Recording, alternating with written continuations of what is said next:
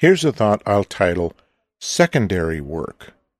And it's a carryover from yesterday's conversation where I was talking about the work that you're not necessarily known for that might be some really good work, some of that stuff that's buried in your Lightroom catalog.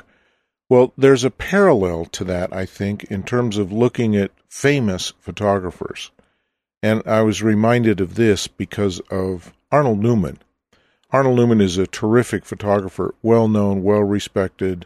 His work is some very important work in the history of photography, particularly his candid portraits and environmental portraits and etc. And he's well known for that. But I've never been able to connect very well with that work, uh, maybe because I'm not that interested in celebrities or portraits of celebrities, which is one of the things he sort of specialized in.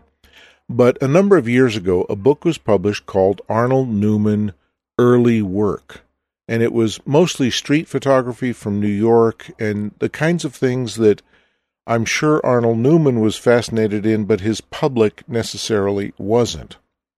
Because, however, he's a well known, well respected photographer, somebody decided, I forget who the publisher now is, somebody decided to publish this book. It's a pretty sizable monograph, actually, maybe inch and a half thick, lots of images of his early work before he was well known, before he was famous, before he was doing celebrity portraits.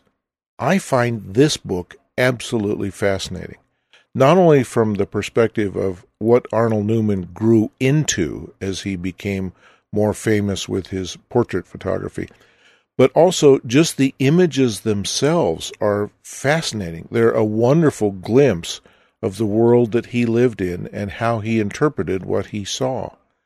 And this is one of the reasons why I love these kinds of monograph books is they give us a chance to see beyond the famous image, beyond the cliche image. And it's often those images, those secondary images, I guess I would call them, that I find to be most educational, most interesting, most informative about a photographer and, in particular, their growth as they mature in their artistic vision. In fact, I'd go so far as to say this is one of the problems with photography today is there's way too much emphasis on the big, famous, great, popular, frequently published images and not enough emphasis on the other images that are so interesting in photography. This is why I was proposing yesterday that we should spend more time with the secondary images in our own Lightroom catalog because oftentimes those have more to teach us, more to inform us about ourselves, more clues about what we might want to explore in the future than the really successful, famous images that we've done that our friends and neighbors know us for. I also think of a book like Minor White's Mirrors, Messages, and Manifestations, of which there are a, a few images that are well published and everybody knows, but the vast majority of them not. Or Paul Caponigro's marvelous book called The Wise Silence. He's most famous for his running white deer. That's a spectacular image. Very collectible, very highly published. He's famous for that. It basically put him on the map photographically.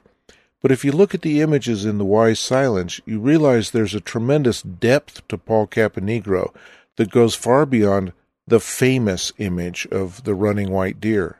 I could pick almost any famous photographer that you know and that, whose books you probably own and make the same statement. It's the secondary images that are often, for us photographers anyway, the most mesmerizing. Edward Weston, famous for Pepper Number 30, but if you look at some of those landscapes on Point Lobos, they're just fantastic images many, many of which he's not famous for. Another example is his terrific image from Oceano. It's a great image, but you don't see that published nearly as much as so many other Edward Weston images. This is one of the reasons why I think book collecting for us photographers is really the key to understanding photography more deeply than just gosh, isn't that a fantastic image that'll go good above the fireplace? photography as an art medium is much deeper than that, much deeper than a famous picture or a well known picture or a recognizable picture.